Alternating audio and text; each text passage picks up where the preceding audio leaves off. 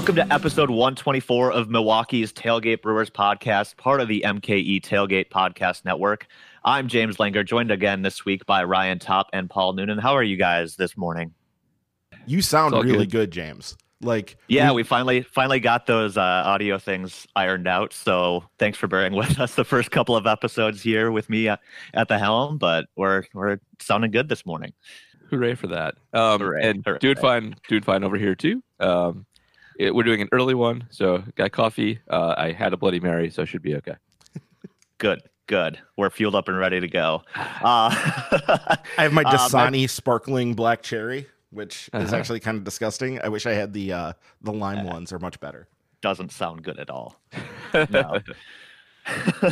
um, as a heads up to everybody who's uh, listening along, we're we're recording this on Sunday morning before Brewers on Deck starts. So anything that happens there, uh, we'll have to talk about the news that comes out there a little bit later. But I will be following that along online and uh, have all those news and notes over at Brew Crew Ball. So be sure to uh, look those up as you know you're listening to this after the fact. Then.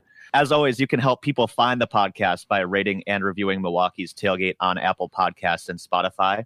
If you want to send us a question to talk about, we've got a lot this week. You can do that in a few different ways. You can follow the podcast on Twitter at MKE Tailgate.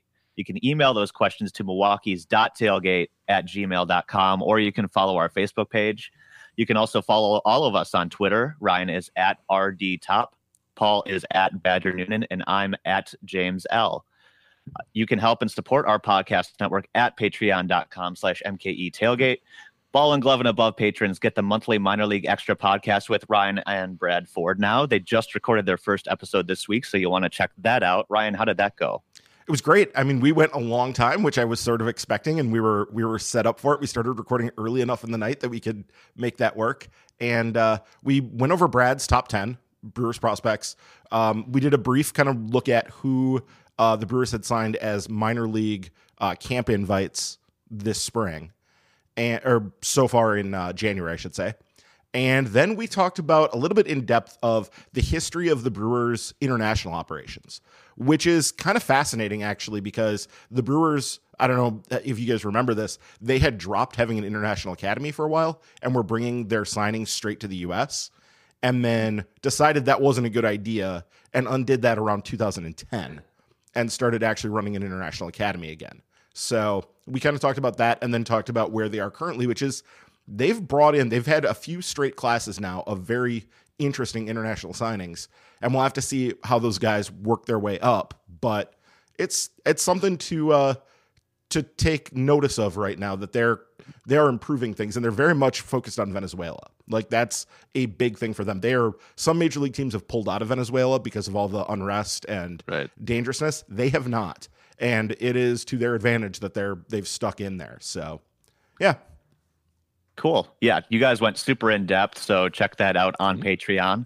Um, and just because it's the offseason for the Packers now doesn't mean reporting as eligible with Paul is going away. Paul, do you want to talk about what your offseason plans and schedule is looking like? Yep, definitely. Um, so the NFL kind of never stops. So um, our, our plans are like as follows. We're going to do a, a main pod at least once a month. And um, should anything break worth talking about, we'll do it more frequently.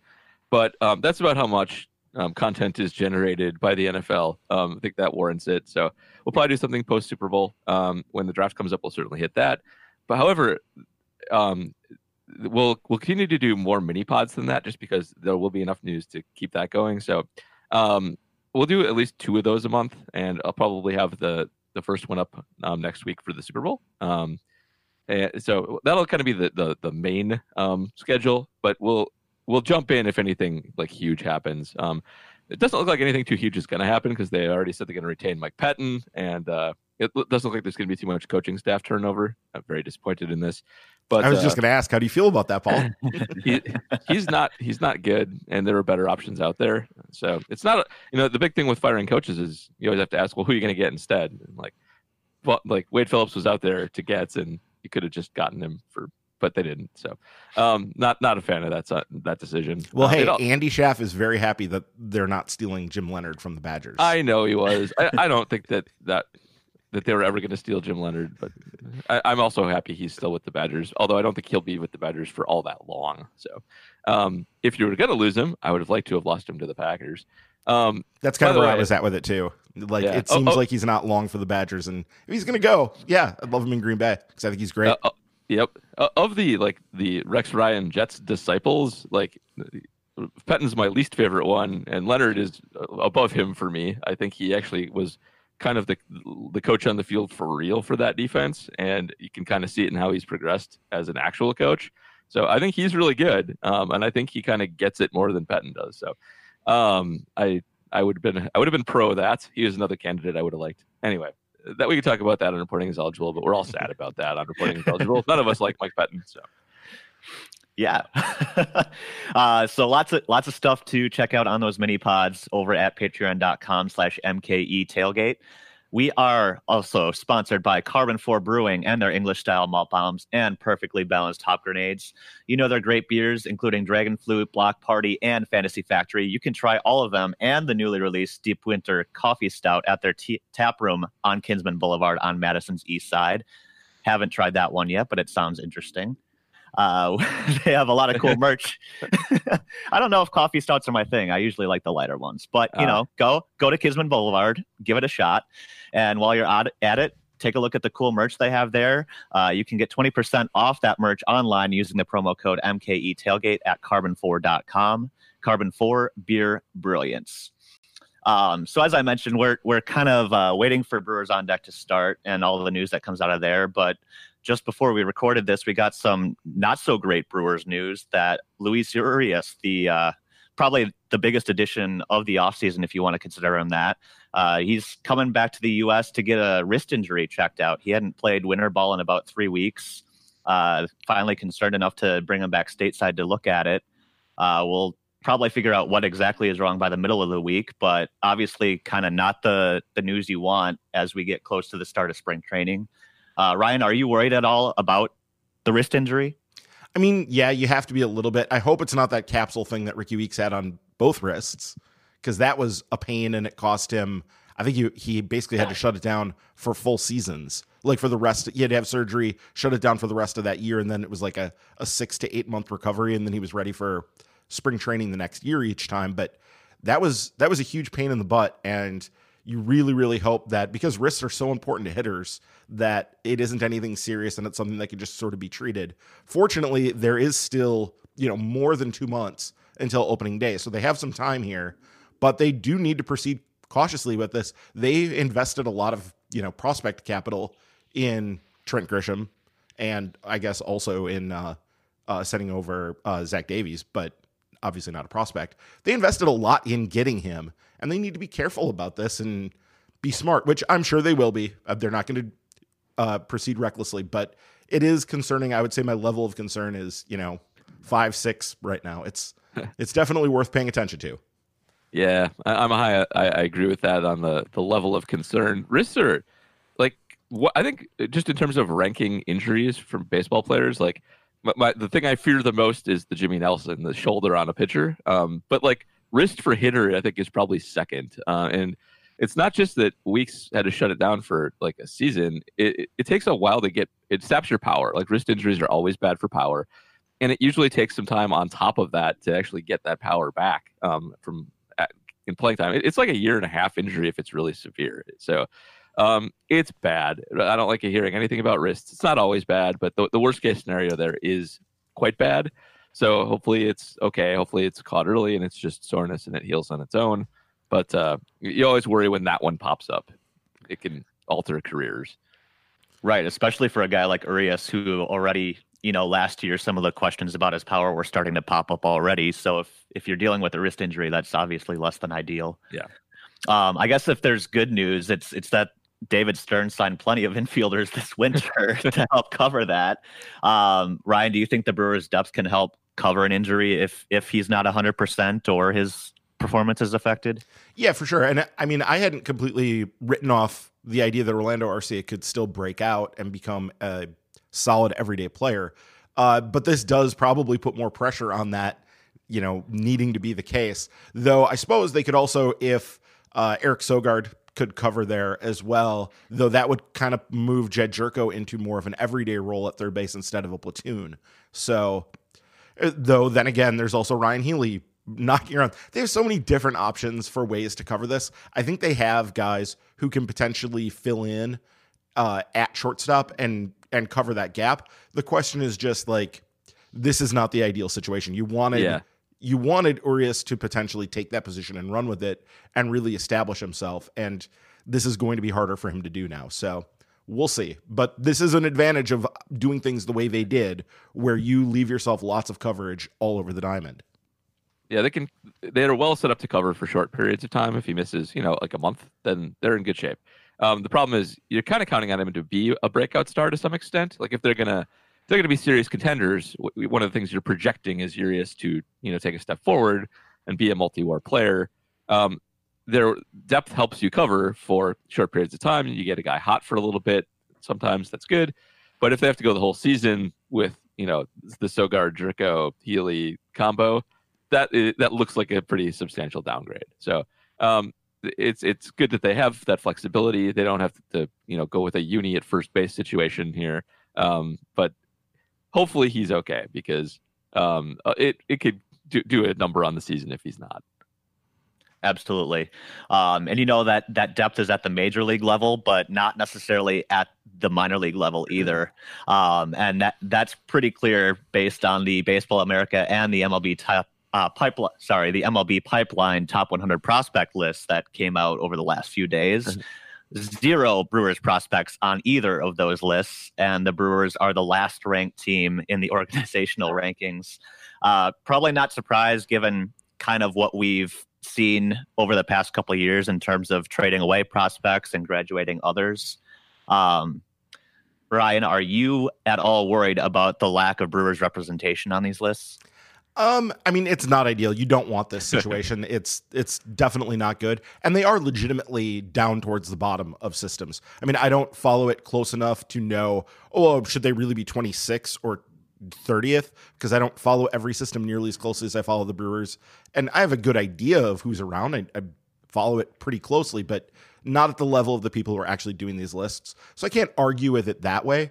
Um, one thing I will point out though is, and I, I tweeted this yesterday, and the tweet's actually doing well and kind of enjoying that. Um, but I did point out, okay, so the Brewers were last ranked 30th in MLB, or sorry, in Baseball America's top 30 team list. They were last ranked that in 2011.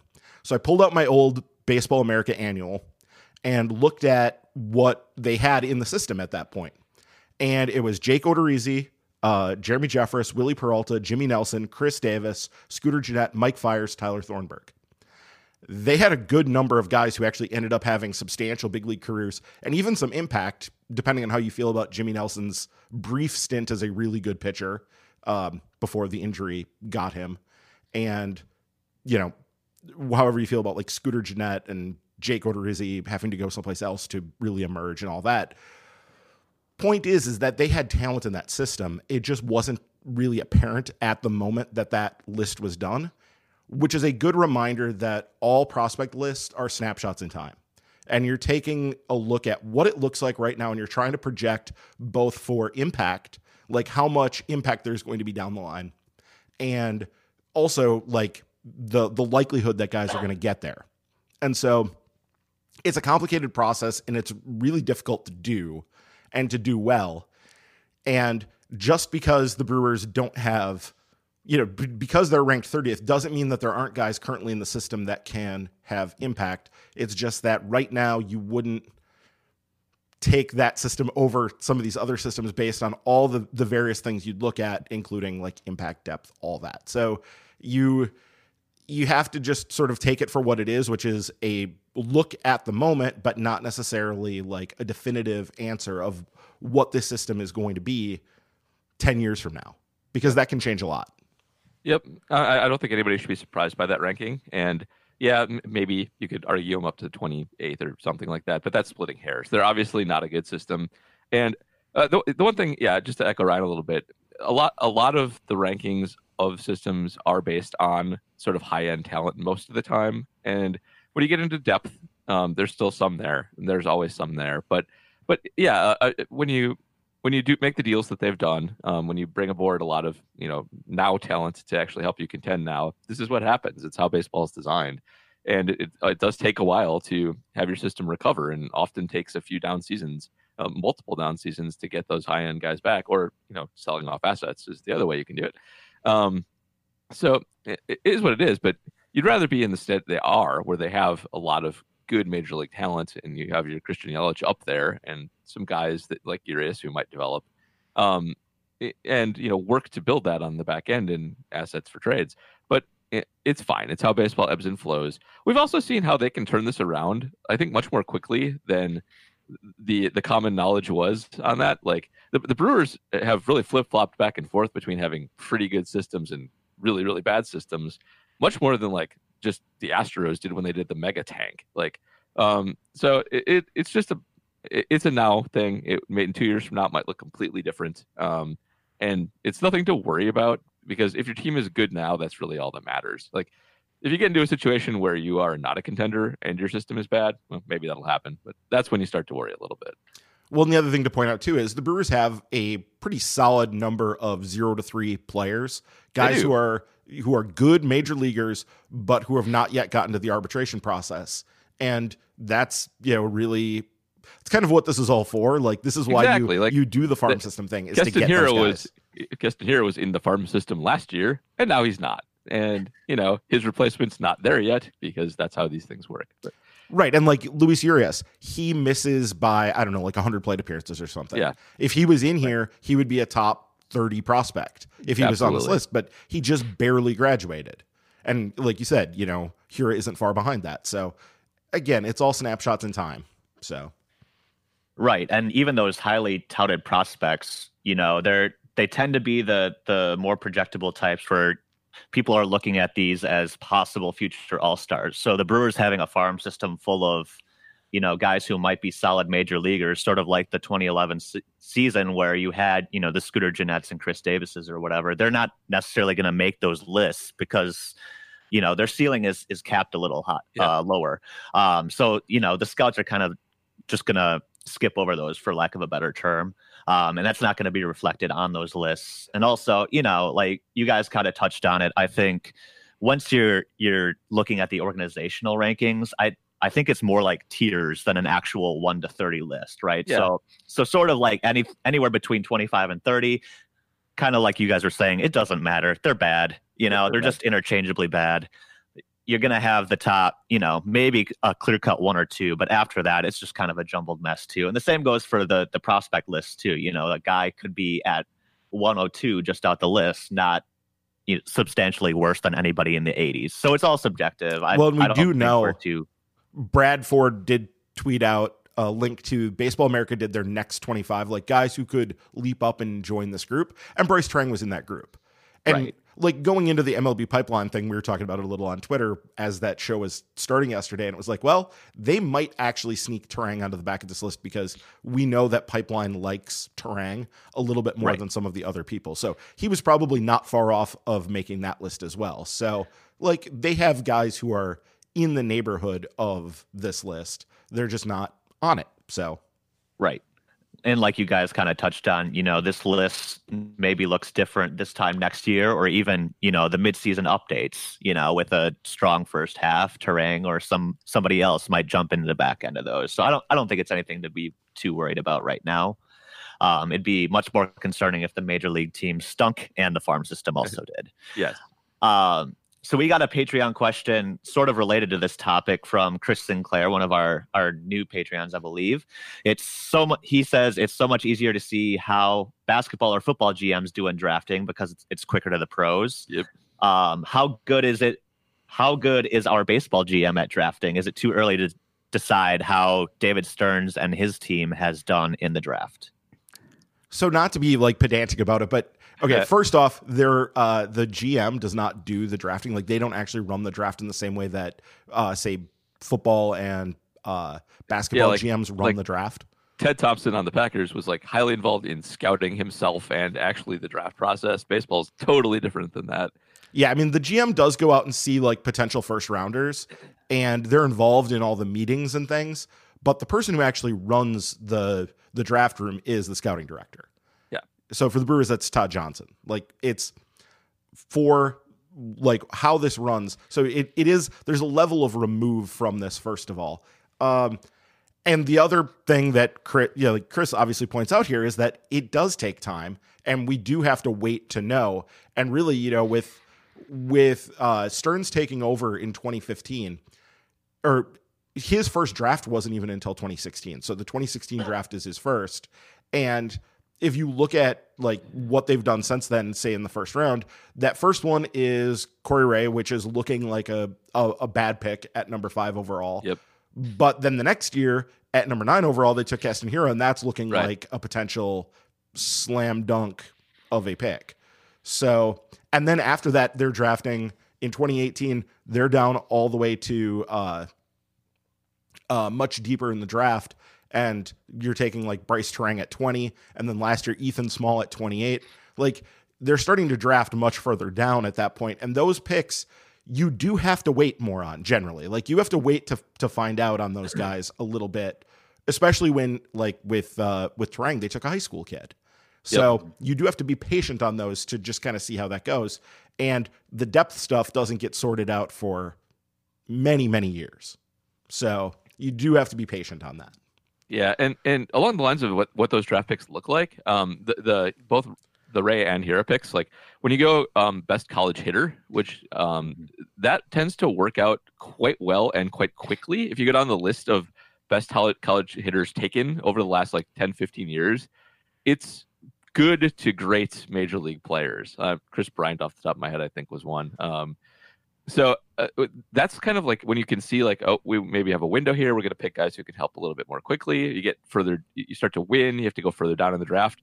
You have to go with more like projectable guys less certainty um, because the other guys are gone. The certainty guys are gone. And um, that's kind of what you have there. So um, uh, the other thing about baseball that's different than those other sports is you are drafting high schoolers and projection is much more important and development is much more important. Like the draft is important, yeah, but your actual development system is at least as important and probably more important. Um, when what comes up the other end, and the Brewers have made a lot of changes to that recently with redoing their Arizona facility, with like just how they go about this. We won't know about how that works out for for years still, and that is uh, like like that's more important than the actual guy you take in the first place in, in a lot of ways. So when you're drafting football players, they have to stay in college for a certain amount of time they're usually fully grown um, men by the time you get them up there. You kind of know what you've got at almost every position already. Baseball, like if you go and look at like a rookie ball game or a single A game, those guys look so much different than major league players. It is it is fascinating to actually go and do it. Um, I remember last time I went to a Kane County Cougars game when they were still Cubs affiliate. Um, uh, just how small they look and and how much different they are. There- There's it is night and day between the sports. Um, and and, and really like bringing those guys around and teaching them how to play and getting them you know on workout regimens and building them up is is like 60% of the game here so, Well, and they got to add that Ben Sheets man weight, right? Like, totally like that's got to come along. And so, yeah, there's so much that has to happen there. And the other thing, like, point out with like Corey Ray, and it's a, a great point. Yeah, he was considered, you know, like the most kind of well-rounded college bat in that draft. that was a was. slam dunk pick when It they was. made it. Like it It was, was. universally praised It as they got the best hitter in the draft. Like that's third in the draft and, and it, it had worked out in like 80% of cases for the last decade before that so Well, and Um, the other thing too is like he was number one on some people's overall lists for was. that draft. Keith Law had him number one. I mean, I it was it was a say, I- slam dunk. I, couldn't pick. remember if it was Law or somebody else. He was the top rated prospect in that draft too. So it, it's really hard to knock that at the time.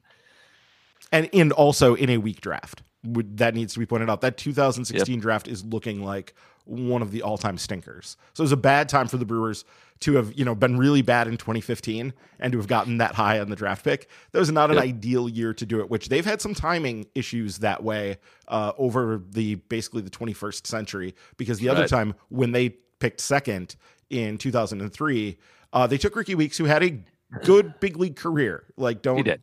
Take this as ragging on Rickie Weeks. Sorry, Andy. Um, I'm I'm as big a Rickie Weeks fan Two Andy is. Schaff mentioned Yeah, already. we've already got two. um, but I mean, he that draft was bad, and it did not really, you know, like that's not what you want when you pick number 2. It's not what you dream of. You kind of take it as yeah, it's it's a potential outcome that you can get and you don't necessarily hate it, but it's not like the ideal outcome that you want. So, yeah.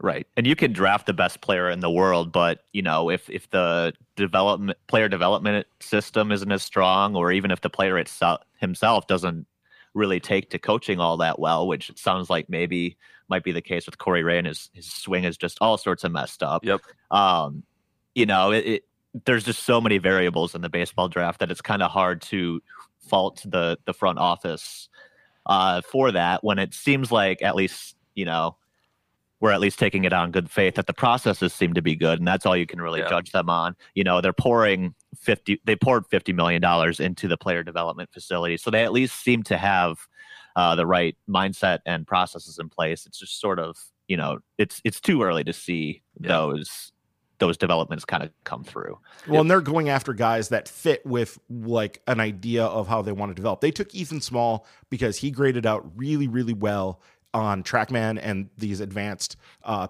pitcher. I don't know what you want to call them, basically pitcher systems that do evaluation of Right. guys. That's why they took him at 28.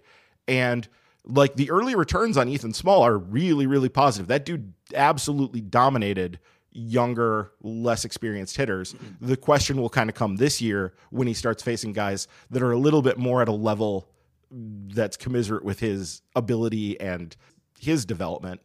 Then we'll see kind of what that looks like. But there's good reason to think Ethan Small might be a breakout guy this year as well. So we will see. In the now, it looks like the the future in terms of the farm system might not be as great. Not a lot of reinforcements, at least coming in, say, the next two or three years during Christian Yelich's contract. So that brings up the age old question, Paul: Uh, Are the Brewers wasting Christian Yelich's prime? you are the expert in all things prime wasting, Yeah. so I figured I would ask you. So if you if you if you wonder why I'm the expert in all things prime wasting, um, my my my most ever read thing I've ever written uh, for Acme Packing Company was an article about, people love to say about uh, how Aaron Rodgers' prime was wasted, um, and Andy, uh, third Andy Schaff mention of the day, because he helped write this. Um, he actually started doing it, and we then we collaborated on it. We went and found every major uh, market's articles about their own quarterbacks' primes being wasted and literally every market wrote about their like from Tom Brady, who you know has more Super Bowls than anybody, to Drew Brees, to Ben Roethlisberger. Every market writes about their quarterback's prime being wasted. So I wrote an article about how everybody's prime is being wasted, um, and including like Joe Thomas, left tackle, his prime was wasted. Um, so um, yes, I love prime wasting questions. Uh, and no, they're not wasting Christian Yelich's prime. Like, um, yeah, we we've talked about how we think they could spend more potentially, and how you know they're maybe cheaping out, but they were very very close to making the World Series. Like once you get into the playoffs, this is you know it's really more luck than anything else. And Christian Yelich very unluckily bashed a ball into his knee last year um, and missed the end of the season in the playoffs. That's just you can't do anything about that. It was a freak injury. Never seen it before. I doubt we'll see it again for a very long time. Um, so it's not like they're not trying to win. Like they're totally in win now mode. They are trying to build teams every year that can contend. We might we might uh, quibble with how like entertaining they are and wish they would go out and get a few more stars, but no, they're they're absolutely trying to not waste his prime, and hopefully that'll be the case this year. Um, but yeah, if, if they had Christian Yelich, were keeping him on like a you know 65 win team, that's when you start to be like, yeah, you should trade him and restock your farm system, and you kind of are wasting his prime. The Marlins would have been doing that probably, but no, no, no. Um, this is a team that is absolutely trying to contend as much as possible. So don't worry. And go find my prime article because it's great. It's fantastic. Yes. Ryan, any uh, concerns about wasting Christian Yelich's prime or not? Uh, you know, surrounding him with more help. You know, we, we we have that conversation with Aaron Rodgers all the time too. He needs more weapons and more help around him. So, does Christian Yelich need more help? I mean, it would be nice if you could get him more help. And they there are definitely things we've talked about this ad nauseum. Like there are more things they could do. They could have signed Yep. Grandal. Like there are things they could do, but those do have back end costs. Like they do have things that are going to hurt you on the back end. I was actually kind of thinking about that this week.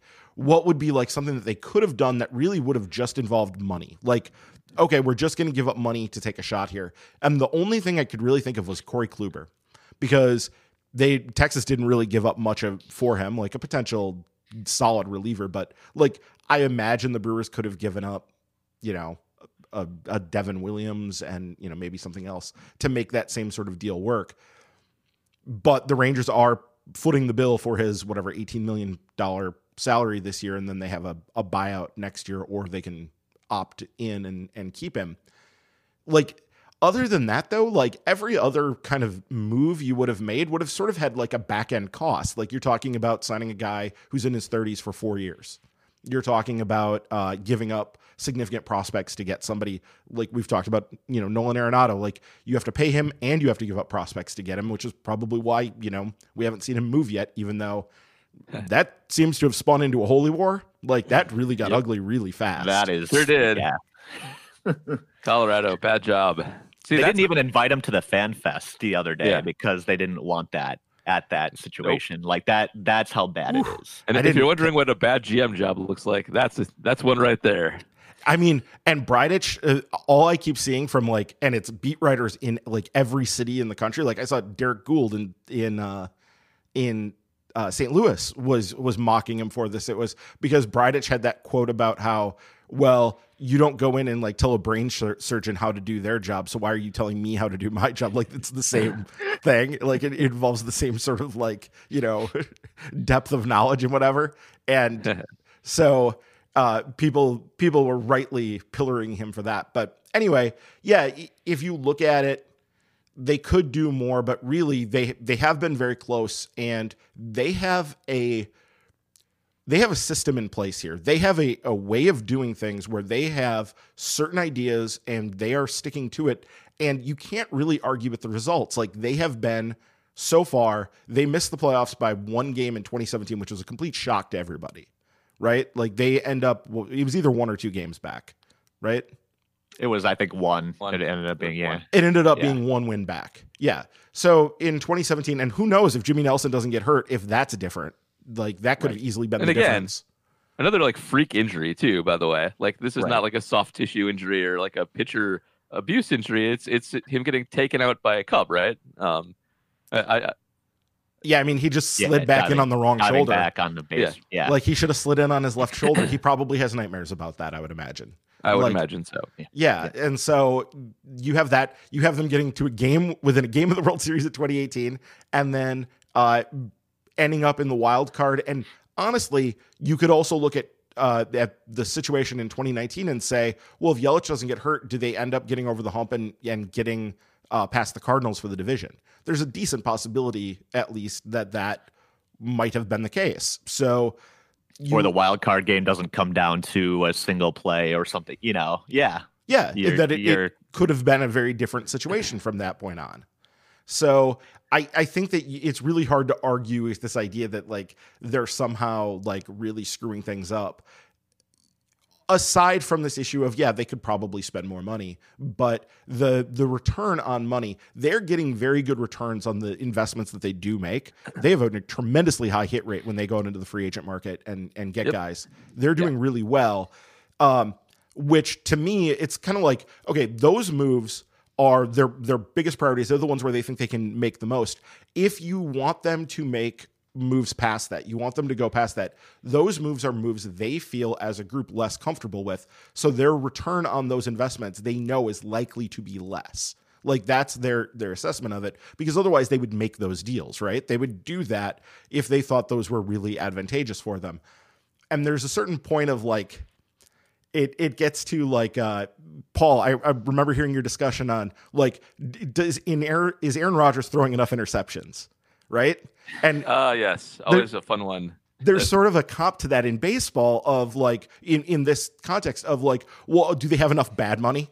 Are they spending enough on guys who aren't great contracts, but they're just spending that money to get that extra little bit? I know of, these all sound I know that sounds silly, and the interception one sounds silly, but there's a point there that you can you can stop a little short of where you should be on that eh, um, on your efficiency. If you don't go too far, you know you've left a little bit on the table there, and uh, there's a cost to that too. So Mhm. um, I think it's a fair point. Um, and the, but the, the fact of the matter is, like they've been good for for three consecutive seasons now. They've been a good contending team. So we can project. Um, you know, we can have a negative, uh, less than optimistic forecast for them this year, and look at it and be like, oh well, they're they're not doing what they should when they have Yelich. But that's probably how we've looked at the last few seasons because they've still been weird. Like you know, now we're used to them not having starting pitching that you know are big names or whatever. Um, but that's always been the grumble before, and we've had some you know s- some ways to look at it that have been less than optimistic, and it's worked out. So maybe this year will be the same thing. Right. And it's it's hard for me to say they're they're wasting Yelich's prime when they were a game from the, the playoffs in 2017. If that happens, then suddenly this is the first time ever the Brewers make the playoffs three years Three in a row. Yeah. Like this is this is legitimately one of the best eras of Brewers baseball ever, Yes. probably outside of what 78 to 82. This is probably right up there. So it's really hard for me to say that they're screwing this up when they're going to the playoffs every year. So I don't know. I, it, it just seems like an odd question to me, but I, I can, I guess, understand the, especially after losing Moustakas and There's, Grandal. there's the- also there's a sentiment among fans that um the pl- the playoffs are a different animal, and that like you can somehow spend money to be better equipped for them, sure. but that's not that's not really true. Like Not I- at all. No. I, I, this is all Billy Beane's fault, by the way, for his for my stuff doesn't work in the playoffs. It, yeah. it is. It absolutely Yeah. is. Which is just a, a run of bad luck, like Matt Stairs being called out when he was safe, um, and Derek Jeter becoming famous for it. Um, like, Yeah. it's it's really really random. Um, there, like Prospectus back in the day tried to find why Billy Beane stuff didn't work in the playoffs and had to retract their findings, but it was bullpen and something else. But there's nothing. It, it is literally just people getting hot and complete randomness. So. Um, good luck, bad luck, whatever. Just think about Right. the Cardinals winning World Series with garbage teams in the last Or the years. Giants winning 3 They're or actually- five years or whatever. Yeah. the Cardinals, those Cardinals teams are a great example because the Cardinals in 2004 and 2000 and what would it be 2009 had much better teams than the teams that ended up winning two years later in They did. They absolutely did. 2006 and 2011. But those were the teams that won the World Series, and the Yep. other ones didn't, even though they, They had us. much better teams. Yeah, that stupid Jeff Suppan Cardinals teams both Ah. did not deserve to win a World Series and cursed us with Jeff Suppan. So that's my least favorite Cardinal team ever. I mean, when you win 83 games and then win the World Series, They got in on the last day of the season uh, over the Astros by one game and won the World Series with an 83 win team. I hate that team so much. It is pure devil is magic. yeah i mean it's it's almost like the uh that twins team from what was it 87 that ended up Yep. with a negative run differential like they had Mhm. more wins than than 83 i think they were like They 80 did. 86 or 87 wins or something but they actually were outscored by their opponents that year and the only reason they got in was the al west was an absolute dumpster fire before the a's emerged the bash brothers a's emerged and the Brewers could have actually. Do you guys know about this? The Brewers switched out of the uh, West to the East in the mid 70s, and if they'd stayed in the West, they would have made the playoffs a bunch more times. Yep, that is very true. Um, in any case, the point is this: you can only you can only manage your team to make the playoffs. That's Right. as much control as you have, and even that's pretty tenuous. Um, once you're in, it's just um, you know play your best and hope you get lucky. Right. And I, you know, y- after the Nats won, I think you saw the argument too is like, well, this is proof that dominant starting pitching gets you through the playoffs, right? Like they No, took down the Astros. they were they were four outs away from losing at home in the wild wild card card game game. from the Brewers. Totally. like one bounce of the ball, one bounce of luck. Literally none of this happens. The Astros are probably World Series champions again. You know, if if that held up, the Dodgers have a World Series sometime in the last Yep. five years, and they don't. You know, it. So I think you know you're absolutely right that all you can really do is build the team to get into the tournament, which I think is why you saw. You know, over the past couple years, David Stearns just focus on depth and get through 162 games. Um, you know, if Luis Urias goes down, you have Eric Sogard there. The production doesn't slip that much. You don't have to be below replacement level at shortstop. You know, it's it's that kind of thing to get you through 162 games. And then Um, hand the team over to your very, very good manager and let him squeeze every advantage out of the roster that he can in exactly. the playoffs. And he's Right. very good at that. So yeah you you do set your team up to sort of play into those things.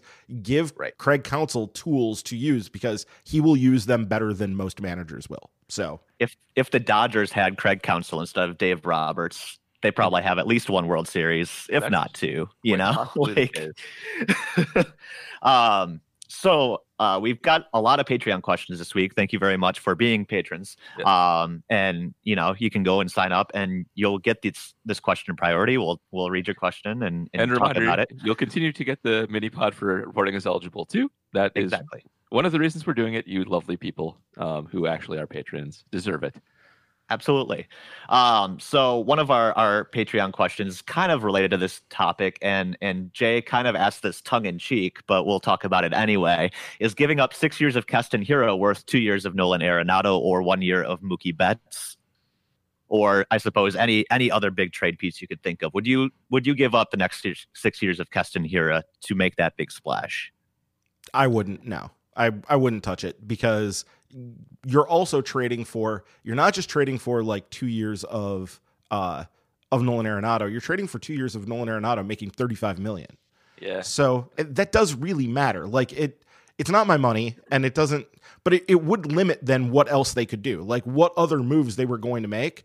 It would mean that the depth strategy that they've employed would at least be uh, largely curtailed. Like they would have to back off of that for next year because they need to fit that $35 million into some sort of a payroll that that makes sense for them. So they would have to cut back in other areas.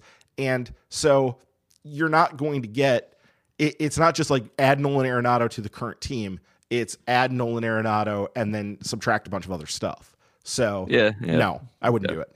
I'm I'm less concerned with the financial ramifications because I think you know if you could like extend a guy or make that work, you can you can work around having to pay people. But uh, like aside from that, there is a decent chance that Keston Hiura is going to be just a better player going forward. Um, yes, Nolan Arenado is a good defensive player. Mookie Betts also a very. Let's just ignore the Mookie Betts because it's one year. We're not doing that. Um, and um, I don't think he's actually available, but we'll see. But like Keston, you got to have somebody who plays second base. Um, Hiura can stand there and do it, and his bat might be better, or at least the equivalent of that. Um, I certainly would trust it to be that four years from now. Um, so yeah, the Brewers have a hole there, but you don't want to create another hole across the diamond from it, and that's a big deal. I like his bat a lot. I, I think Hiura is going to mash for quite a while. Um, and Arenado's not, you know, he's not decrepitly old by any stretch of the imagination. He'll be good for a few more years, but um, he's at that age where he might start to come down a little bit. So I don't do that deal just on player quality alone, straight up. Um, money makes it a slam dunk, but um, that, that that's not a big enough upgrade for my tastes. Now that we've seen Hiura with a full season in the major league or close to a full season in the majors. Yeah, did you see they did the uh, top 10 second baseman right now? It's actually airing right now on MLB Network as we're doing this. Oh, nice. And when they talked about Keston Hiura, they brought up he was seventh in MLB, however many plate appearances he had. Basically, they, they Yeah. did for that uh, in terms of hard contact. Dude absolutely stings Yep. the baseball. He can hit. I also I always want to keep guys who can hit. Um, I, like you can find athletes to play defense a lot of the time. Um, if you really care about that, finding great hitters is so much harder. Um, especially at second base. It give give me that guy all day. Yeah. And he probably will improve at second base as well. I mean, he's not a good defender there now, but I think He's he not. He's a butcher, but you know that's something you can work on. It's hard to hard to teach guys to. Oh, it's getting less hard apparently, but harder to teach guys to be the great hitters than it is to be great fielders. Well, especially that combination of power and Yep. uh, Contact. like contact and being able to uh, really just barrel the baseball, like James said. Yep. Right. Yeah, it, it's really hard to find a second baseman who can hit 25 to 30 homers. You know, you'll live with whatever defense. If he, I think we talked about it maybe a week or two ago. If he could be Rickie Weeks level, Yep. like that's golden. Rickie's what we're know. aspiring to here. So Right. Um, Jay had another question on Patreon. This time, uh, looking at the bullpen, as of right now, besides Josh Hader, who do you both see as Oh, some boy. high leverage guys at the back end of the bullpen? Well, I mean, the obvious one's Corey Knebel, right? So when he comes back, and we're planning on around May for that now at this point. So Yep. uh, it, it's not going to be right away, probably, unless things just go way better than we think in spring training and they feel really comfortable with where he's at. Um, beyond that, shouts to Bobby Wahl. I think that that Yeah. could be that could be a sneaky pick there. I do like Bobby Wahl there. I, this is also one of those things where like it can kind of be anybody who's not a big platoon guy. Just um eh, yeah, Josh Hader's super awesome and it's really just like who's super awesome, but um anybody who is decent, is good stuff can end up being a high leverage guy. Like um it, it's not really a, a big skill set. Like Junior Guerra was a good high leverage guy last year for a bunch of the year and um we've cycled through so many like Hader will be your fireman, but uh, hopefully Knebel comes back. I like Bobby Wahl too. I think he has good stuff and turn that around. But um, I don't think I'd really say anybody else other than that. Uh, I, they have so many new guys too. I haven't seen them. It could be like it's it's amazing how many times like guys from AAA just jump up and and assume those roles too. So Well, and they have three guys who are kind of in contention to maybe start too. Who that's the other thing. That's a good point. And and some of them are not going to. And who knows what you get when those guys go down to the bullpen. right, and that would be Freddy Peralta, Yep. who's had an amazing run in the And winter Freddy leagues. has good bullpen stuff. I do like him there uh, for that role. Yep, and then Corbin Burnes. You know, we just hopefully uh, he's figured something out. We don't know, but there's there's Corbin still, Burnes with a normal ball. I Yeah. have higher hopes for. Well, but and there's still there's still something there because he did miss a ton of bats even He last misses year when it was awful. Yeah. Um, and then Brent Suter is this kind of wild card in this whole discussion. I think he's more of a mid innings kind of uh, bridge guy. right. Yeah. But Yeah. we when we saw him last year, he, He would absolutely. He, was, like great. Josh Hader. Yeah, yeah, yeah. He was Josh Hader, but like with eight miles less per hour or something. I don't know, six well, miles yeah, less per but he was, but he was excellent, and He's probably not going to go an entire month with one earned run again. but, Probably not. You know, also, also I like this is not scientific at all. I like super fun guys out of the bullpen. I think it, that is uh, helpful. Um, like were he to become the closer, he would be a fun closer to have.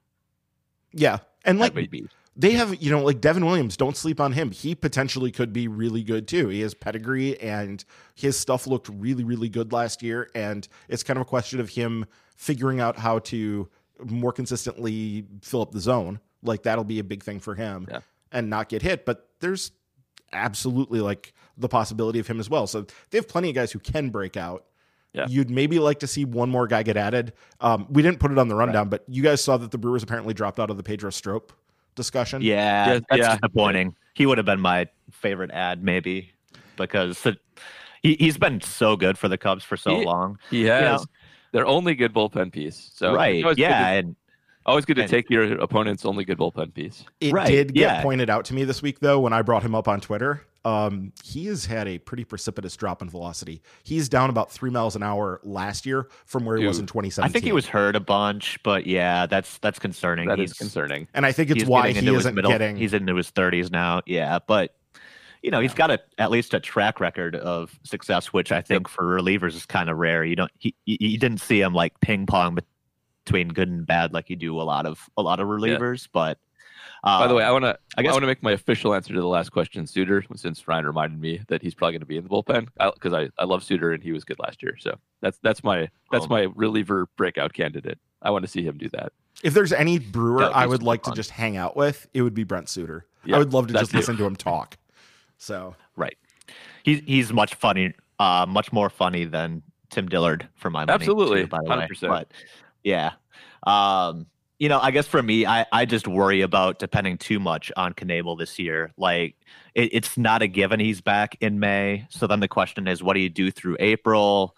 You know, and and what happens? You know, if if he's still shaking off rust for much of the summer. You know, I I I would still like to see him add one more piece, but you know, as you guys mentioned, there's there's still a slew of of folks who could help out in that regard. Adam Post has another Patreon question for us. Bartolo Colon recently stated he has no intention of retiring this season. Maybe he's your your shutdown bullpen guy. How do we start a campaign to get the Brewers to sign Bartolo? uh, people people love Bartolo, but no, he he's this is over now. Let's let's move past. He was fun. He's going to be gone. Um, he hit his home run. It's it's all. Bartolo should be done with baseball now. I don't I don't I don't want Bartolo. Uh, we should be better than Bartolo. We should be so I have a story about Bartolo Colon. So my I took my brother to a spring training game. I had I think just graduated high school, and we were down visiting my grandmother down there, and uh, or I was going to graduate high school that year. So anyway, we're at a spring training game, and we sat over by the scout section. We didn't know that we were sitting like in the scout section, so we sat down next to a uh, scout, and he was for a different team. We were at the Indians facility, and Bartolo Colon was starting that game. He was just establishing himself in the big leagues at that point, which gives you an idea of how old I am and how old he is. Uh, so he was just kind of establishing himself, and we didn't really have any idea who he was. And the scout starts telling my brother, who's like, I don't know, 10 at that point, um, starts telling him how good this guy is and like going like in depth, like how awesome Bartolo Colon is. And so there's always been kind of that little connection where like every time I see him, I'm like, yep, that's the guy that that scout told my little brother how good he was back in 1998. So, nice. so yeah, it, it is amazing that he's still kicking around too. It's just, it's absolutely remarkable maybe the Royals or somebody who's terrible can give them a shot. But yeah, sure. I think I think the Brewers are are probably well past that point. Uh, Brian Polakowski had a had a pretty extensive question on Patreon, but we're gonna boil it down to uh, what what is your guys' outlook on the 2020 season? Are you thinking you're more of an optimist, pessimist, uh, or a realist in terms of where this team is headed in the next season? I guess I, I probably always land on realist.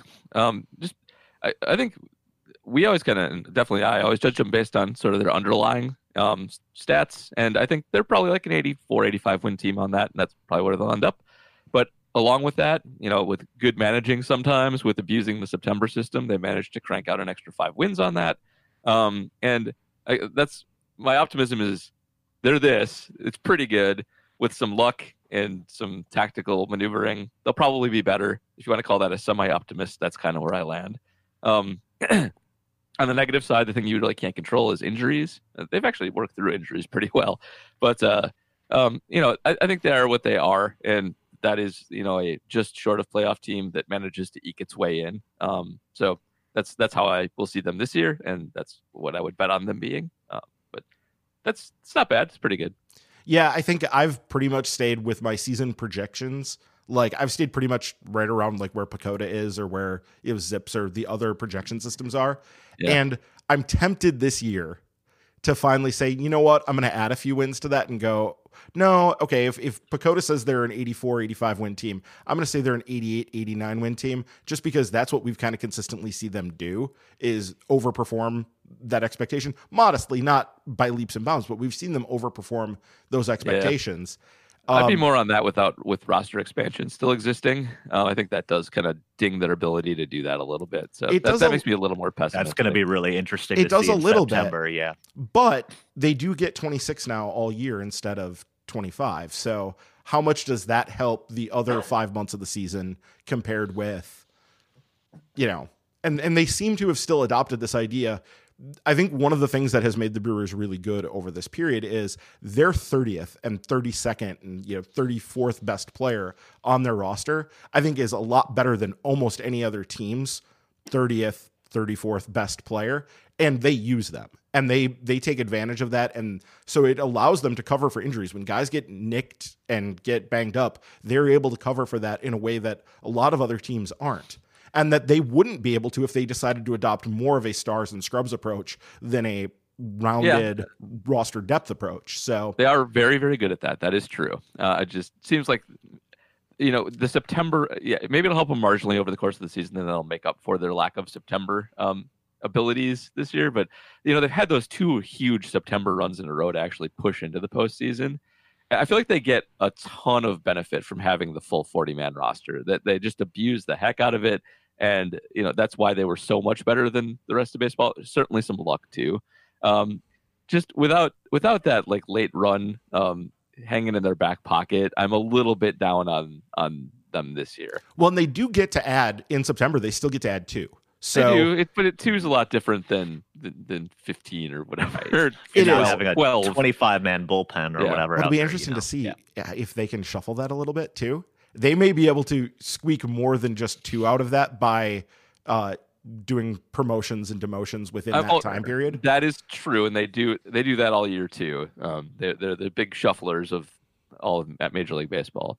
Well, we'll see. I, I I wish they had not changed that. It's it, it is a it was a it was a very unfair rule in the first place. It was a weird rule. Nobody no other sport lets you bring in a whole bunch of other players at the end of the season.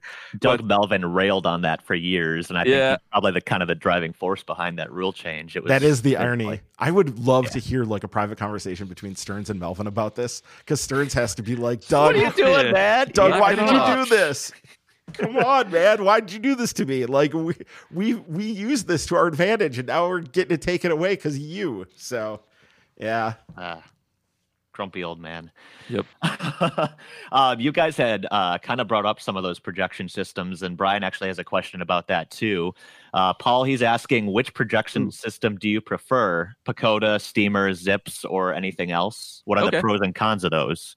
Um, so the first thing is they're all pretty similar in terms of what they output. Every once in a while, you'll see like one big discrepancy between between the three big ones, um, and, that's because they're all sort of based in the same um, same basic underlying structure, which is they take a weighted mean of the last three or four years of player performance, um, do some adjusting based on age, um, and then we get into some differences. But that's the basics. Um, there's a there's another projection system called Marcel. It, they don't run Marcel anymore. It was created by Tom Tango a, as a way to, to judge the other three, and it was just a very simple weighted mean projection. Um, and they actually flip flopped back and forth between who would do best against Marcel. Um, however, the one I do prefer is PECOTA, which has performed the best recently. And just full disclosure, I've freelanced for Prospectus, and I know some Prospectus people.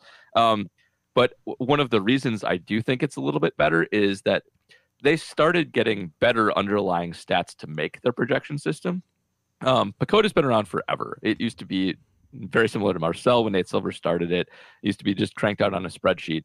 Prospectus has gotten much more sophisticated since then. Um, they were the first ones to include like catcher framing in it. Um, Fangraphs has caught up on that. It was big. One of the things about Prospectus is since it's behind a paywall, it just is harder to access and less famous.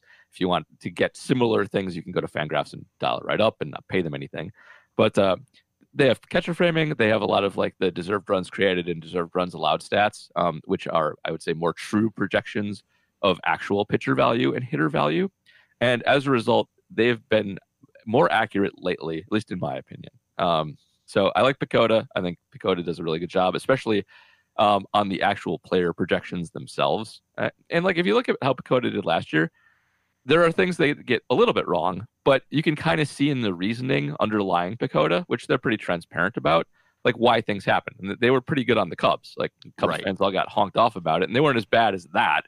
But the essentials of what PECOTA was seeing, like a, a questionable bullpen, um, happened and made the Cubs not great. I was going to Um, ask you that, Paul. So they have they have taken an approach because usually when people think of projection systems, they primarily think of the player side of it, like projecting Yeah. what an individual player is going to do. PECOTA has put some effort in, obviously, to understanding team projections on a little bit more than just a teams are a sum of their parts sort of assumption, which was the long-standing assumption in the sabermetric community is teams Right. are just sort of a, a, a sum of their player parts. And Yeah. PECOTA adjusted that last year with the Cubs, and they seem to have been onto something. prescient on it. Yeah, and uh, Prospectus is, I think, very good at at determining sort of what is going to be. uh, All of them are okay at this, but what, what's going to be more projectable? What's going to be more in flux? Um, and looking at like where there are warning signs, where big shifts can happen, um, where you maybe are going to get hit with regression to mean on something you didn't think about before. Now, none of them are bad, so I prefer PECOTA, and I think it is pretty good. But um, like ZiPS, like Dan Szymborski's that he does and has done forever, uh, is also quite good. Um, it does well against Marcel and has for a long time. Um, he uh, ZiPS differs in that he takes sort of the uh, a, a little bit old school like player type. Um, so certain players are going to decline faster based on certain things. Certain players are going to last longer based on certain things. Uh, it would be oversimplistic to say we're getting into like old man skills from old timey Bill James because Dan is more sophisticated than that. But as a heuristic, that's kind of how he works. Um, and ZiPS does a really good job. Um, and you know, there's some value to having sort of an auteur, like a, a one man. I see this about baseball and make my adjustments on that.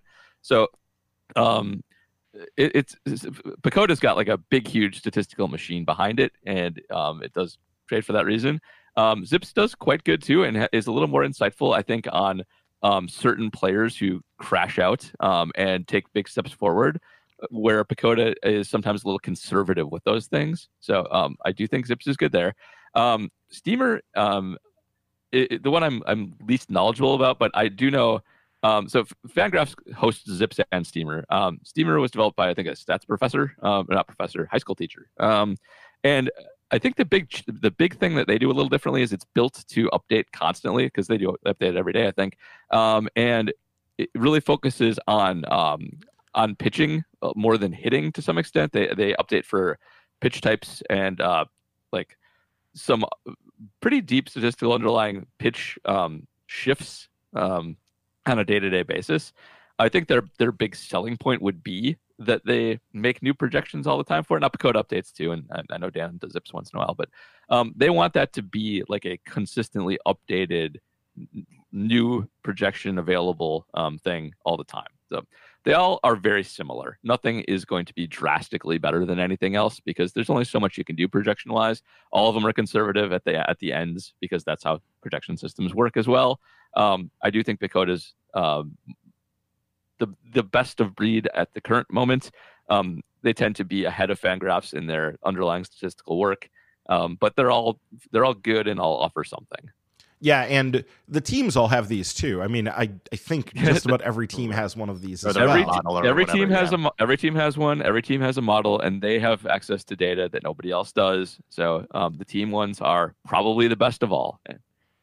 Yeah, and when you say they have access to data that uh, the public ones don't, you're talking primarily about Statcast type data.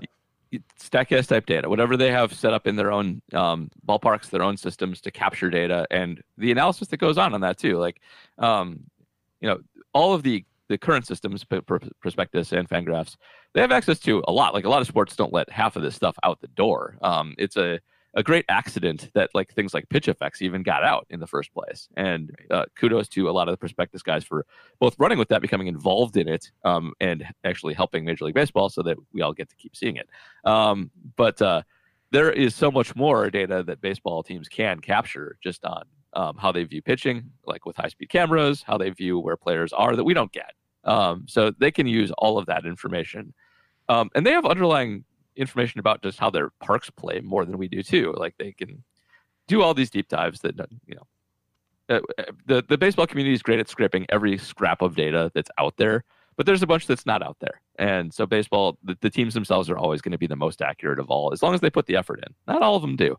But enough of them at this point are doing that. Yeah, and there's got to be enough cross pollination at this point where one guy shouldn't- leaves actually- another organization that I the shouldn't have said information that. That- spreads. Yeah, that was a five years ago comment. I actually think every every team now does it in baseball. I don't think there's any stragglers. Football's different. There's a bunch of dumb front offices in football, but baseball front offices are all pretty good at this point.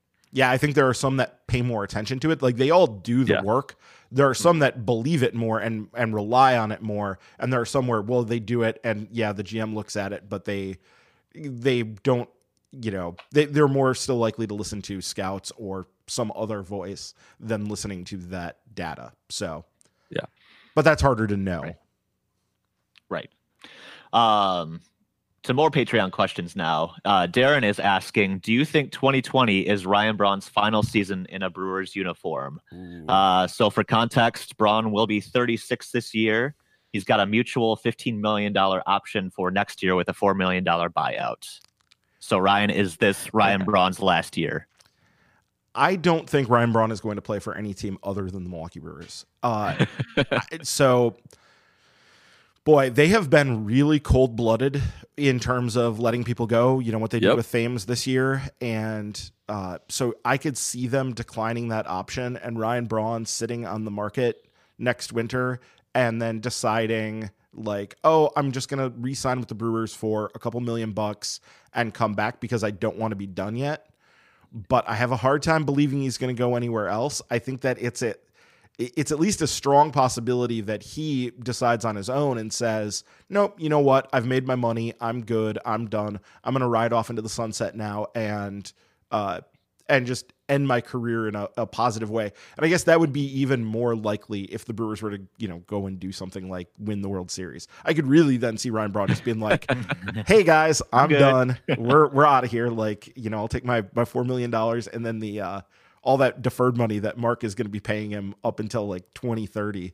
Uh, I'll I'll take my my my money, my severance package, and I'm out of here." And then go live in Southern California with his model wife and his children and all that. So I could see him do that, but They're I don't know. so I agree. They're they're not going to pay him. So um, Right. that's the scenario where he comes back. I'm just not sure that's going to happen. Uh, and you're right. Like he's he's damaged goods. I'm not sure off the top of my head who's going to sign him other than Milwaukee, but I, I could envision some scenarios where it happens. Like m- maybe the Astros need a bench bat. Who Just- cares if, if they sign Ryan? Oh no, uh, well, the Astros did something bad. Oh well, okay, that makes sense. just go Um, full heel. just yes, the go full heel full heel.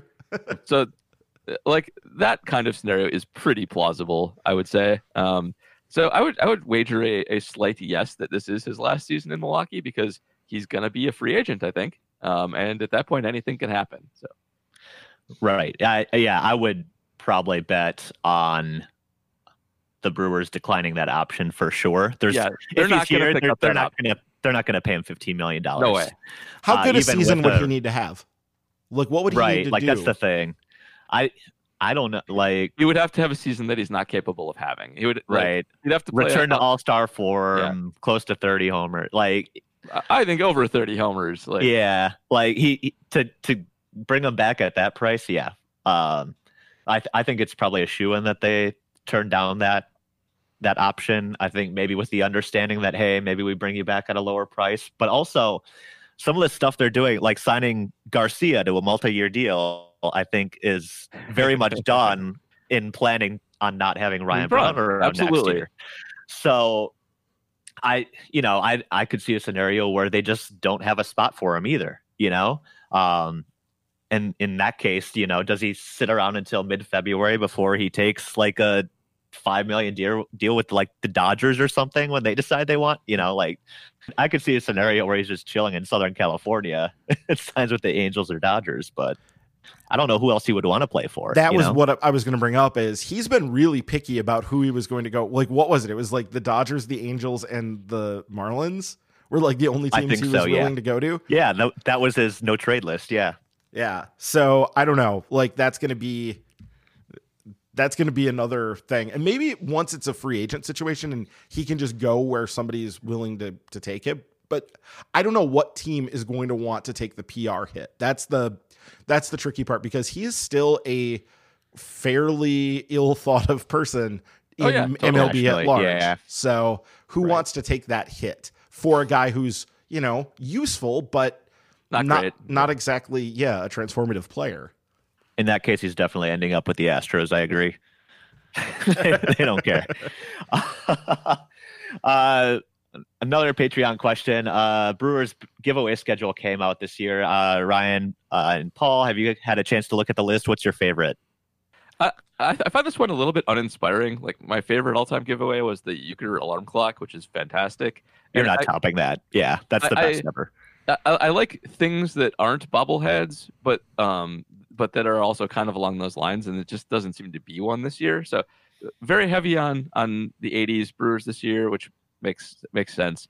So I, I think th- um, I'm not really excited about any, and nothing's going to draw me to the park.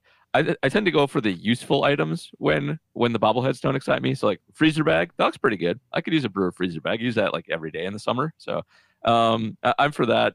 I, I guess I would go for like the Yount bobblehead only because I don't have one yet. Um, but but I, not my favorite group this year. I feel like last year's were a little bit better. so we have the Bob Uecker talking bobblehead on june 28th that one's Yeah. interesting like you, yeah because it's I feel like it's just a worse version of what I already have. That's all. sure um but the one yeah i would i would go for the ben sheets bobblehead because i am all about ben sheets so that would be my pick that's uh august 23rd they're giving that one away so That's probably my pick too. Yeah, Yeah. yeah. like Ben, that's a good one. That's good. Uh, Twitter questions now. Derek Core is asking us. Uh, we know there's been a lot of talk recently on J- Josh Hader and a possible trade to the Yankees. Do you think there's a match that could be made with the Twins instead? Um, that's kind of interesting, especially after they signed Josh Donaldson and seem to be kind of going all in. Uh, Derek feels like there would be a better prospect match, at least with the Twins, as opposed to the Yankees. Uh, Ryan, what do you think? Well, I mean, the Twins have top top flight prospects that they, They could do. trade if they wanted to. You have the former number one overall pick, who's a top 15 ish type guy right now in Royce Lewis.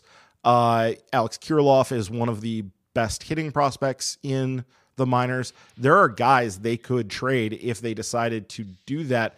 I just don't know that the Twins, who are now a very smart, very, very advanced organization, um, they really turned that around fast They did. Um, they really did. uh, if they would be willing to do that, I have serious doubts. And you're not doing this unless you are getting either a really good current major leaguer or multiple current good major leaguers, or you are getting an absolute potential superstar prospect back. So I think it's unlikely, but you know, it, it's more possible with the Twins than it is with some others, just because they do have that elite prospect capital. Yeah. Um. I, I also, so they're not going to trade Hader right now. So um, what we're looking at here is a deadline deal, and deadline deals are weird. Like you don't, you don't have matchups with teams based on what the prospect lists are. You're matching up with teams based on how much they need to push themselves over the edge. And the best case scenario is always a bidding war. So what you want is for a team like the Twins with a great system to really want to push themselves over the edge and need a guy like Hader to do it. Um, it the best, best case. I mean, best case scenario is you don't want to trade Hader because you're good yourself. But if you find yourself in this situation, best thing that can happen to you is have the Yankees and the Twins both looking to do something along the same lines, and a few other teams looking to get along the same lines that have good systems, and get into war, a bidding war over your super awesome relief pitcher who's not useful to you anymore. So. Um, ideally, yeah, you want the team with the best system giving you the best prospect there is, and situations create that more than like uh, specific matchups with trade partners do. So you get that you get that desperation in July, you know. Um, I think especially with with it's funny you bring up both, you know, we're talking both the Twins and the Yankees. Like it's it's every year they seem destined to meet in the playoffs, right? The Exactly. Twins haven't beaten the Yankees in God knows how long. So, you know, you're you're probably looking at that, you know, realistically in the mm-hmm. AL, you're probably looking at that scenario again. So it, Yep. it'll be interesting to see if you're if you're, you know your they're making moves in possible- July just to kind of one up each other. Yeah. Yep. your best possible deal isn't really born of like somebody else's prospect tree nearly as much as it is the number of suitors you have for somebody and their desperation level for actually upgrading their team.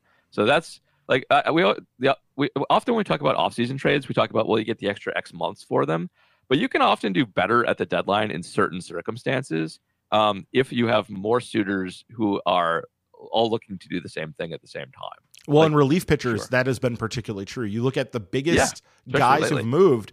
Yeah, in, in recent years, as far as the best prospects to move at the deadline, you have Gleyber Torres going for uh, Aroldis Chapman in Yep. what was that 2016, and, And, wouldn't you like to see a deal like that?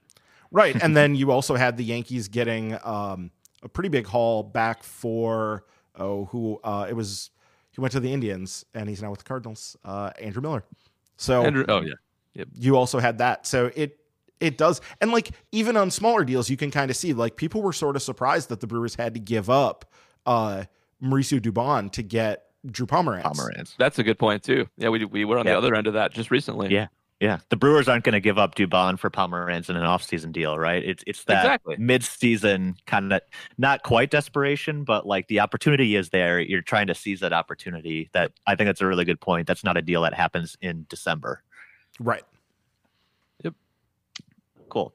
Um, Tim Braun, another Twitter question, and this kind of goes back to something that you guys might have talked about uh, a while ago, Ryan, on the podcast. But uh, towards the end of the season, there was the whole unwritten rules discussion uh, with the Rangers and Mike Minor. I believe uh, the situation was the Rangers let a pop up fall just so Mike Minor could try to get his 200, 200th strikeout. Yep. Um, Ryan, Tim's wondering what you guys think about that. Um, my main take is that I am absolutely in love with Mike Minor uh, throwing shade about this because he, well, the people he got called out for by were the Boston media and specifically uh, Cora. and so he he res- Oh, he responded with interesting now. Oh yeah, he he came back right away when Cora was fired with a oh yeah, playing the game the right way, huh? Like it was it was it was really great. So I'm I'm a big fan of that. I don't care. I I guess I really it That's doesn't correct. yeah. I'll I'll take the effectively wild um, uh, rule on this, which is we are uh, we are in favor of the unwritten rules and especially of breaking the unwritten rules, and um, it that makes things interesting. It is a way you can exploit things for either um, win gains or entertainment value sometimes, and this is fine. Like it. You don't have to make outs if you don't want to. Like this is that, that's totally allowed. It's part of it's a thing. And if you want to like if you're not in a contending mode and you want to try and set something like that up, that's fine. Who cares? It doesn't matter. Um, it, yeah, they're taking a risk. It makes it it made the viewing experience better. Like, who could object to that? It, it, it much more entertaining game because that happened. Yeah, it, it's sort of like a, a dude intentionally missing a shot to get a triple double on one last rebound or something, right? Like it's a superficial thing. I mean, you know, I I guess with Minor, there's probably like you know financial you know motives there, but like yeah, who cares? It's it not was to get a bent in bonus, I believe. Yeah. He did have a bonus. That's even better. Then it's the player sticking it to the man. So I'm- Right, I'm, Even more, exactly. I'm even Yeah. more pro now than I was before. If anyone's pissed, it's probably like Jon Daniels. You know, Yeah. like come on, That drop pop up cost me a hundred thousand dollars. right? Uh, somebody just got non-tendered because of that. So yeah, I don't know. I shouldn't joke. That probably actually happened. It may. uh, well, lots lots of good questions this week. Again, uh, you can uh, get question priority by j- going over to Patreon, becoming a Patreon uh, patron of ours. Uh, go to patreon.com slash mke tailgate. Patrons at the ball and glove and above level get the monthly minor league extra podcast. Also, Paul's mini pods reporting is eligible. Yep. Uh, Ryan, we got a lot of a lot of uh, activity on the Patreon. You want to run through some of the new subscribers we added in the past week? Yeah, so welcome to uh, Travis Carney, who I think may have signed up specifically to get the minor league extra because he signed up like right after I posted that and sent the link out on Twitter. So I think that might have been why that happened. Um, also, welcome to Matthew, just Matthew. I think like Cher or you know like uh, or like uh, Brazilian soccer players who Yeah. all just go by the one name. Oh yeah. Just Ronaldo, Matthew. Matthew. Yep. Um, and Luke Zimmerman joined us as well. And this is going back a little ways, but I missed it because I didn't catch that uh, Lucas Stoller had upgraded from two to five to, to join the ball and glove level so that he could get the minor league extra. So want to mention that too because Thanks, Lucas. he he Yeah, did that's go ahead and upgrade. So yeah, uh, if you want to listen to the minor league extra, they will be coming out on a monthly basis. And uh, Brad and I had a lot of fun with the first one, and I'm looking forward to. Uh, Brad has some connections. He's going to talk to some people about getting some interviews in there. So look forward to that as well coming down the road. And uh, yeah, it should be a lot of fun. Yeah, it's super entertaining, and you know, only three dollars extra, you get that minor league extra podcast. so, uh, you know, we'll we'll get that sales pitch in, but it's definitely worth it. And uh, you know, you and Brad are are great, and it's super entertaining, and definitely well worth the money. You know, you don't have to be a patron to send in questions. You can also send in questions via Twitter uh, at our Twitter account at MKE Tailgate. You can also, as we mentioned earlier, you can send an email to milwaukee's.tailgate at gmail.com or you can send us a question on our Milwaukee's Tailgate Podcast Network Facebook page. If you haven't already, don't forget to subscribe. Uh, you can subscribe to our podcast basically anywhere you get your podcast, whether that's Apple Podcasts, Spotify, Stitcher, Overcast, Pocket Casts, just about anywhere. And while you're there, please, please do leave us a review. Let us know how we're doing, and it'll help other people find the podcast as well. And say something Uh, mean about Steve if you if you want to. Yeah, at this point Yeah, too. also So, yeah. fun. Yeah, yeah. At this point, yeah, Please we do. can we can trash talk Steve for sure. well, guys, thanks for for you know joining us this morning, and you know thanks to all of you for listening. And look for us again next week on Milwaukee's Tailgate. The next time we'll be joining you, it'll be February, believe it or not, and just about two weeks before the first full squad workout at spring training. So you know we're we're almost there. Off season's almost over. Almost to the new season. it's getting to be that time. Getting uh, excited. Yeah, Yep. it- yeah. Definitely, you know, it, will help us deal with the seven inches of snow I saw in Madison in the past week. So, you know, baseball season's almost here. Think warm, and uh, we'll see you again next week here on Milwaukee's Tailgate.